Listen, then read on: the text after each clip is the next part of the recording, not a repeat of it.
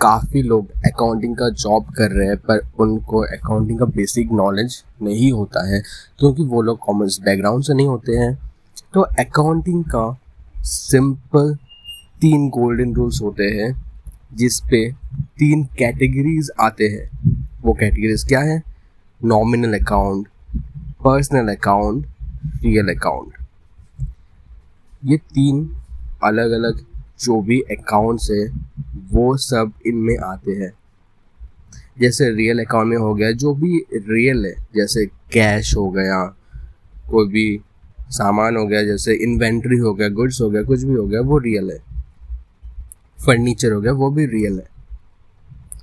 Personal जैसे कोई भी इंसान हो, वो हो गया पर्सनल अकाउंट तो क्या है? पर्सनल नॉमिनल एंड रियल तो हमने बात कर लिया रियल और पर्सनल नॉमिनल में आता है जो भी एक्सपेंसेस है इनकम है, वो सब अलग चीज़ें जो भी होता है, वो नॉमिनल में आता है. तो अभी थ्री गोल्डन रूल क्या है?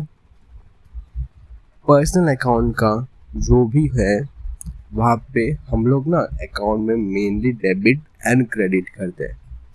तो डेबिट पर्सनल अकाउंट का होगा, जिसको मिलेगा वो डेबिट होगा।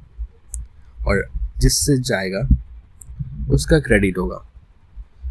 जैसे राम ने शाम से कोई भी सामान लिया है तो राम को मिला है तो राम अपने अकाउंट में वो डेबिट करेगा क्योंकि उसको मिला है। क्या मिला है? सामान। सामान किसमें आता है? रियल में आता है। तो रियल डेबिट करेगा वो, पर वो पर्सन पर्सन नाम क्या है? राम ने शाम से लिया है। शाम क्या कर रहा है यहाँ पे? दे रहा है। तो शाम का क्रेडिट भी होगा क्योंकि शाम से जा रहा है। वैसे ही शाम के अकाउंट में क्योंकि वो राम को दे रहा है